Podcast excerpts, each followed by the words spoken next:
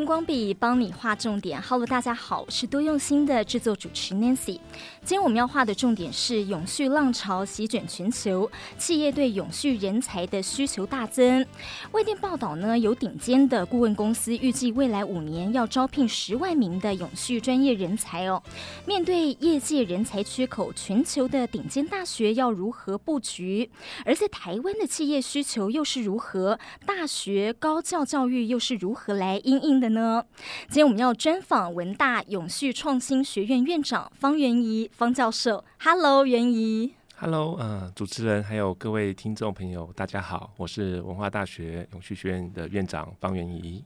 好，元仪，其实我们在年底的时候看到说 ESG 的全球排名哦，那时候看到说怎么会倡导要环保的这个特斯拉竟然被除名了，就再次引起企业的关注。其实很好奇说 ESG 它究竟是怎么样一个审核？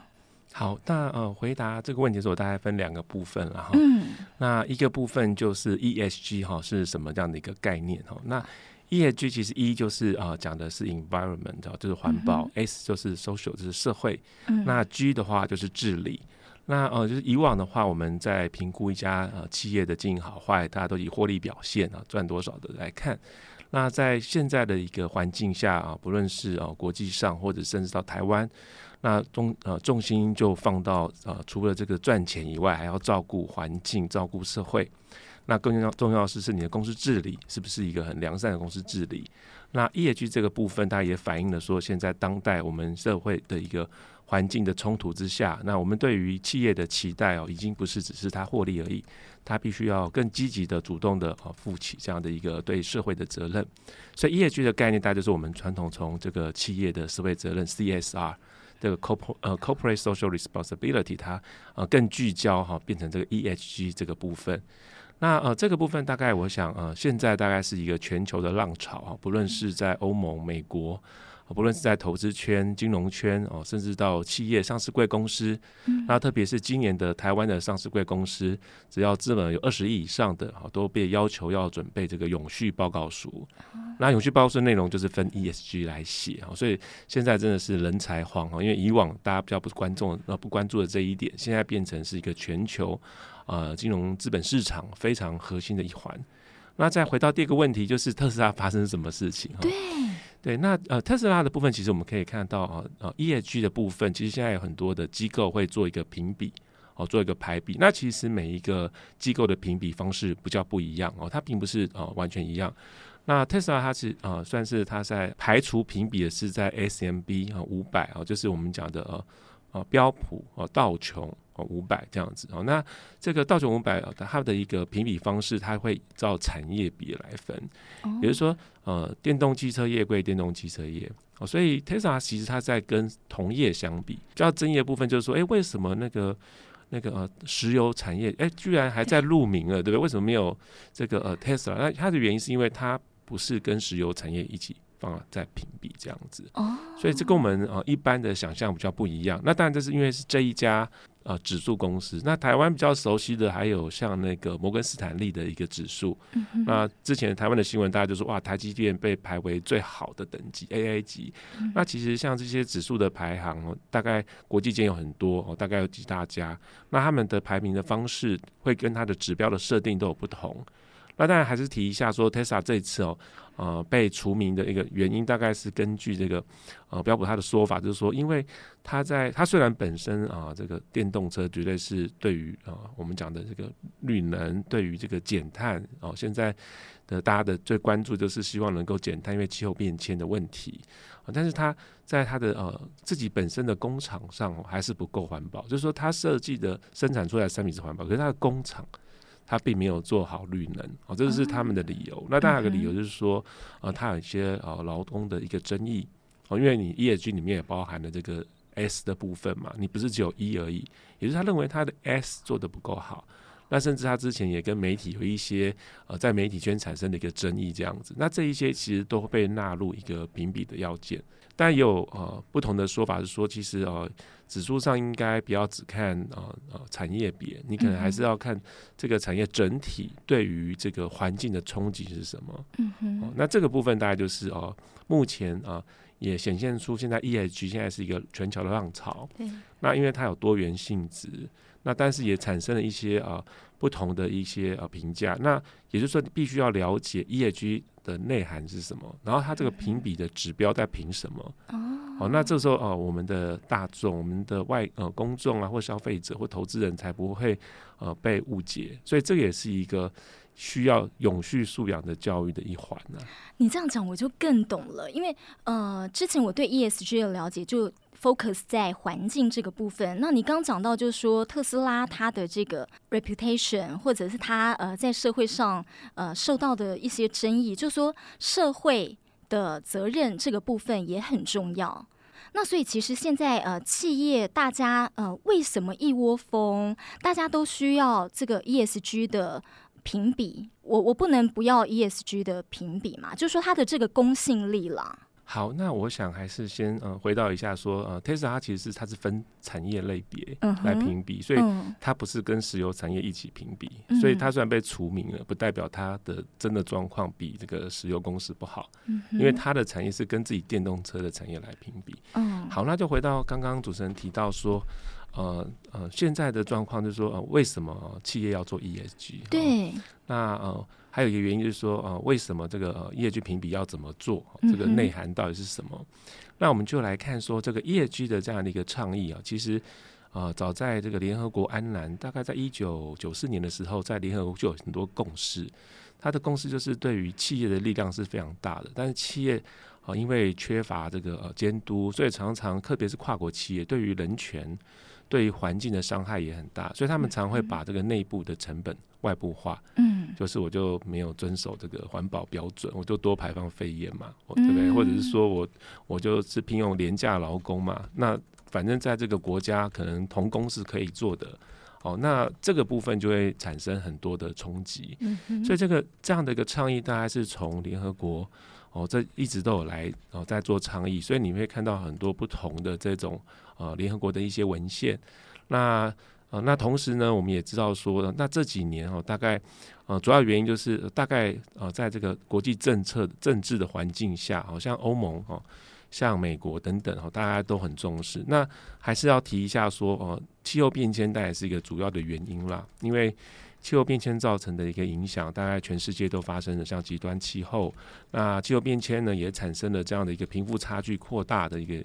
问题。那在疫情的期间，就大家更多在反省，就是说我们现在的经济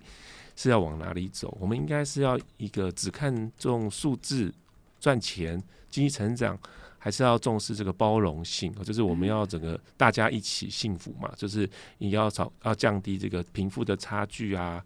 不公平。所以这样的一个浪潮大概也是引发很多对于这个我们讲的我们资本主义的再审视。所以 ESG 算是一个概念，是说越来越多的企业它会被拿来检视，但你可以去想象说，若一家公司它 ESG 做不好，那它大概环保会被开罚，它产生的这个人权问题，或者是伤害到了环境，或者是对劳工剥削，大概也会被罚钱。所以做这个 ESG 的指数有一个好处是说，你会发现说，其实真的 ESG 做不好的这个企业它的通常获利也不好。因为它本身会有很多这样的一个成本或者是风险，我们讲的是这种永续风险或 ESG 风险会呈现。好，那当然还是讲一下说这件事情大概是从应该是国际上的像欧盟大概在2018年它在推动这个欧盟有个 Green Deal， 欧盟的这个绿色新政里面就有一个倡导要做一个永续金融，这是 sustainable 或者 inclusive， 我应该说是 inclusive finance 啦，应该算是普惠金融啊、永续金融、包容性金融。它就会要求金融业，还有金融业是主要投资的来源嘛，它投资企业的时候要看这个企业的表现。ESG 做得好不好？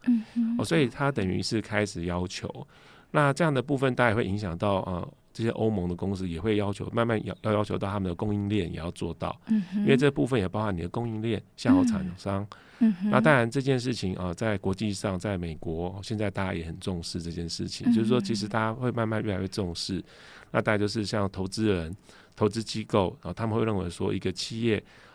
是不是真的能够对社会良善甚至说其实这个本质上也是获利跟这个目的是要照顾社会是兼顾的，就是说我们大概前阵子也看到像黑心食品公司啊，那些爆发的争议，其实往往的就会对这个公司本身会造成很大的伤害。所以目前的状况，大概 ESG 大概目前的一个潮流都是先做揭露，它其实并不是说你要做到多好，它所以你企业你要去盘点一下，你不要只观察你赚多少钱，你要看看你在你的这个生产过程，或者你整个这样的一个这样的整个这个一个制程，甚至到贩售到你的商品，你要去了解一下对于环境造成什么样的一个冲击。那我们现在比较常谈就是说你有没有排出多少的这样的一个气体排放嘛？那当然包括二氧化碳，因为这个温室气体的排放。对，那还有就是说，你在这个过程中，你对于社会的冲击有多少？就是说你的商品是不是能够照顾到弱势，还是说你只是卖给有钱人？甚至说你的商品本身就在助长这个贫富差距加大。比如说金融业它只贷款给有钱人，然后对于比较贫穷的它根本就给他一个高利息，或者是不贷款给他。那当然 G 的话就是治理，治理很重要，说你的企业最重要的是说你有没有把这些东西融入你的经营理念中，或者说你有没有是不是都是造假的，是不是都漂绿的，因为现在大家都要绿，你就弄得很绿，其实你只是做下很多公关预算，但其实你本身并没有真的在做这件事情，或者是你是基于假的数据，对不对？你说你其实是节能减碳，其实都是捏造的，那就是你的治理有问题。所以这东西一旦被揭露，像之前福斯汽车，他就说他的这个他的柴油车很省油啊，后来就发现被踢爆，所以这件事情也造成很大的风波。对，所以有很多一些大的事件大家就回去去检视说。我们对于企业的一个想象应该不是只是赚钱，而是要能够在赚钱的同时它也要负担起对于环境、对于社会，甚至对于自己治理本身的要求。对，那所以现在就下一个重点就是说，我们现在 ESG 要揭露嘛，那要怎么揭露？对，那要怎么揭露的部分呢？其实国际上有一些指标，就是说目前我们台湾。在这个金融圈或者上市贵公司，大家都很清楚，因为现在政府部门已经告诉我们说，你要有些国际指标要遵照，比如像国际上有一个叫 GRI， 那它是一个非营利组织，它就是在做这种揭露的一个标准，它告诉你要怎么揭露，要揭露哪几项。那除了这个 GRI 之外呢，还有一个叫 SASB， 那这是一个也是针对这个永续的报告的揭露。那还有一个是关于气候变迁TFCD， 那它是关于气候相关资讯的揭露，大概国际上就是这三种。那台湾现在在这个主管机关金管会的要求下，也要求要揭露。那当然我们台湾是一个很重视这个国际贸易、国际金融的，所以我们要对接国际嘛，所以我们势必因为现在国际都在要求，所以台湾的产业也为了要接轨国际，也必须要能够准备这些指数。所以设想以后中小企业也会被影响到。为什么现在中小企业会被影响？因为上游的公司他要给你订材料的时候，可能是台积电给你订材料，他一定要盘查你对于他自己本身的社会环境影响嘛。那所以合作的单位你也要够环保。对，他就会透过契约方式要求你提供相关的一个证明，因为这是作为他的一个整体，他自己本身的 ESG 里面必须要做到的。那因为他的商品要到欧盟，要到美国，所以他必须要准备这些东西。大家以前都喊了很久环保爱地球，但是现在环保爱地球不是一个口号，因为他已经借由这个法规、法律的要求，从国际上的一个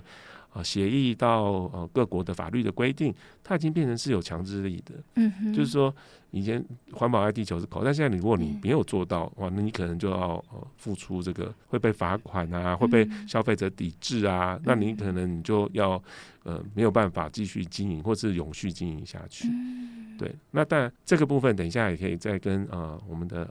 听众分享，就是说 ESG 怎么跟永续发展目标的关联是什么？嗯，这也是一个大家蛮关心的议题。对，也是一个蛮深度的。这样听起来，ESG。嗯，我觉得很棒哎，就是说它不只照顾到，因为现在气候变迁很严重嘛，所以它不只照顾到我们的环境，它还照顾到就是贫困的人，对，所以让大家可以生活的更好，就是福利更好。因为其实你也一直在推友善社会、友善环境这一块，对不对？就你一直在关心这个部分。那所以 ESG 它的公信力，其实它是有一些单位是负责查核跟监督的。那所以呢，现在全球的这个大企业，他们都需要有 ESG 的这个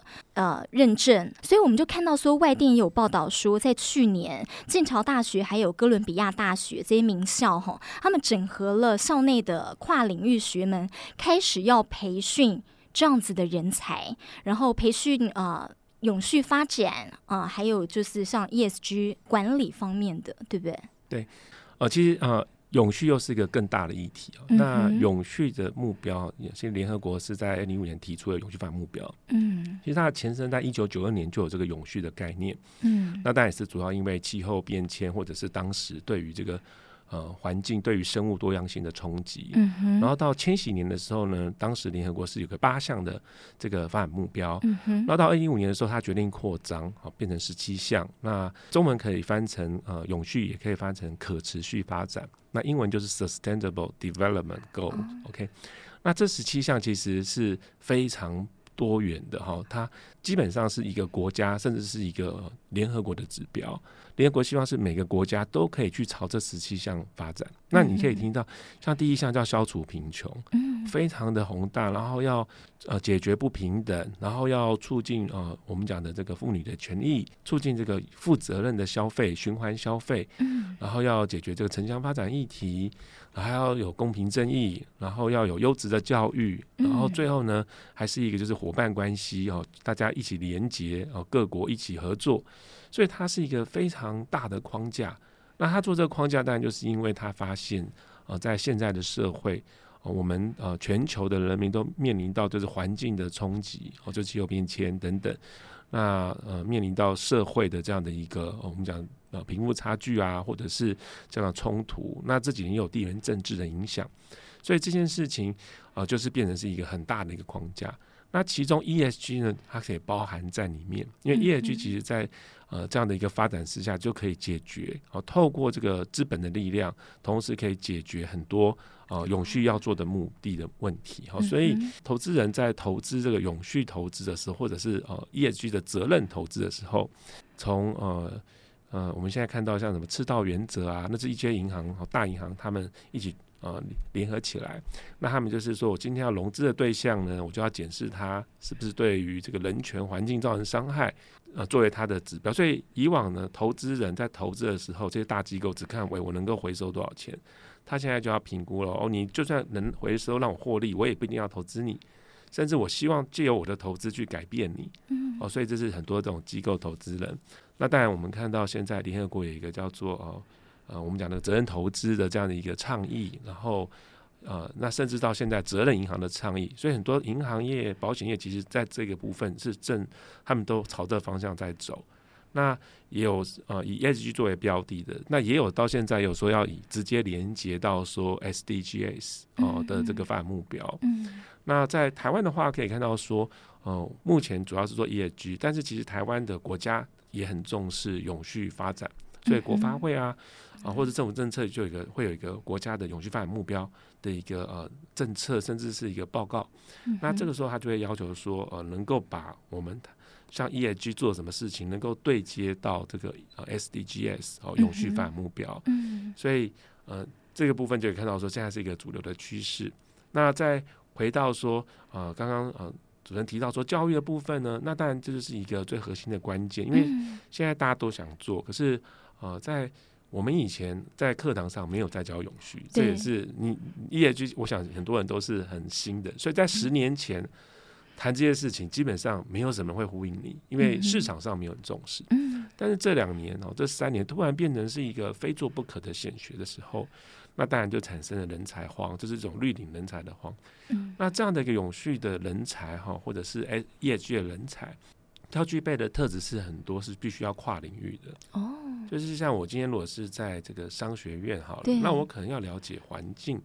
了解社会。我以前只要关心说啊，就是金融商品啊，或者是相关的理论、管理理论。对。但我现在要把这部分融入，所以它必须要跨领域的合作。嗯哼。哦，所以第一件事情可能就要有跨领域的合作，把它不同领域的连接在一起。所以可以看到，像刚刚主任提到，现在像哈佛啊，那像 Stanford， 它在今年也成立了永续发展学院，哦，就是永续学院。所以大家越来越看重到说，在当代的这个我们讲说这个研究啦，或者是当代的这个社会要求，已经是走向这种要跨领域的永续人才的需求的时候，那学校这边当然就要跟着因应和改变。那所以这件事情，我觉得学校也因为这个整个环境也在做转型，所以现在越来越多的学校很重视这一块。对，那要怎么样培养一个永续的人才呢？那当然除了这个知识，我们刚才讲的就是跨领域的知识那这个部分之外，还有一个就是一个我们讲的就是我们培养永续人才的目的是要让他有行动力。所以这个时候联合国在这个教科文组织，他就负责推动教育这一块，他就提出了联合国有个永续教育，联合国永续发展教育的一个白皮书是他的一个内容。那他就是说，其中核心就是要赋予能力，赋予这个学习者能力、行动的能力，因为以前都是口号嘛，环保爱地球。那现在不能只是口号喽，你可能从小到大。所以在目前的趋势，国际趋势是不是只是大学要做，是要从小学就开始做，因为你要让这个整个环境社会永续。那我们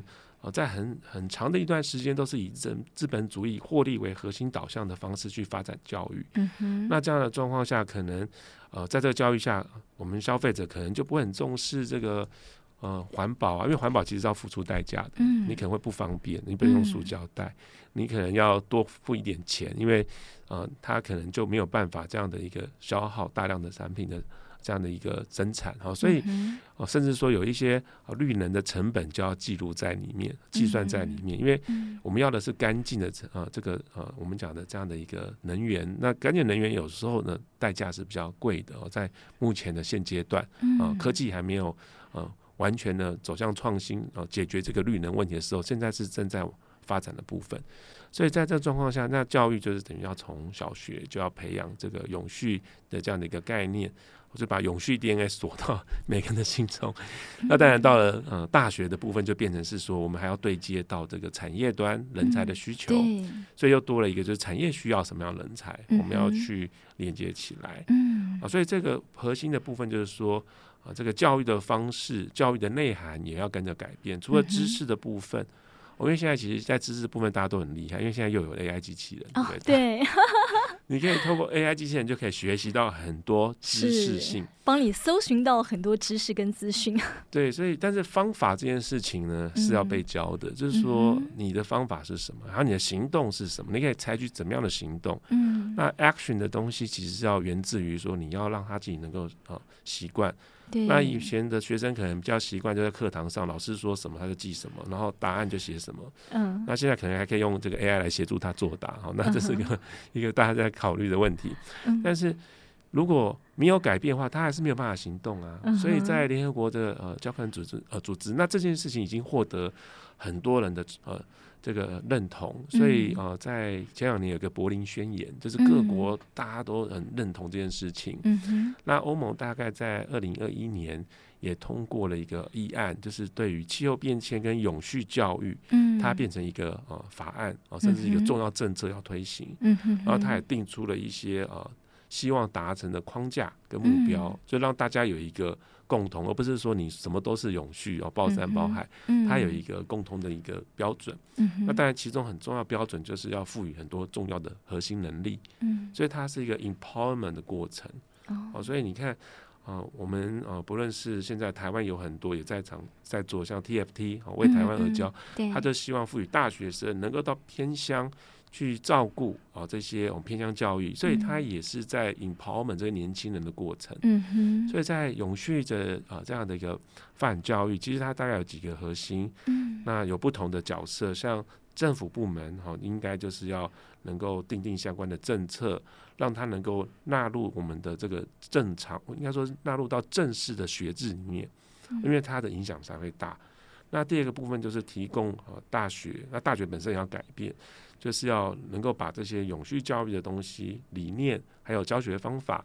就是行动力的教学方法融入到课程里面。那这个过程中呢，老师要被支持，所以学校呢，师资培育单位也应该要能够教导老师怎么样去引导学生做这件事情。所以永续这件事情，老师也是必须要被教导的，因为老师的培养过程中，以往是没有这一块。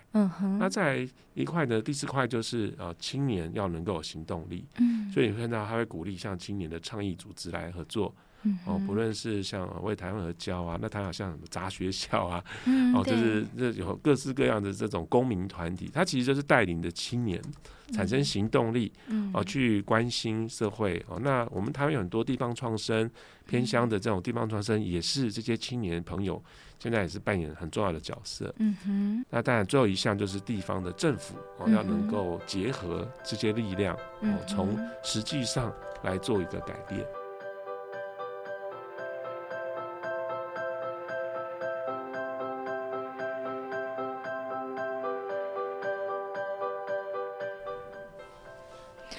好，从企业到学界的 ESG 以及专业考试认证，台湾也掀起证照考试的风潮。而台湾学界是如何接轨产业界的需求？高等教育推广教育如何促进产学合作？下一集还要继续跟方教授聊聊。以上是今天的新闻荧光笔，提供您观点思考。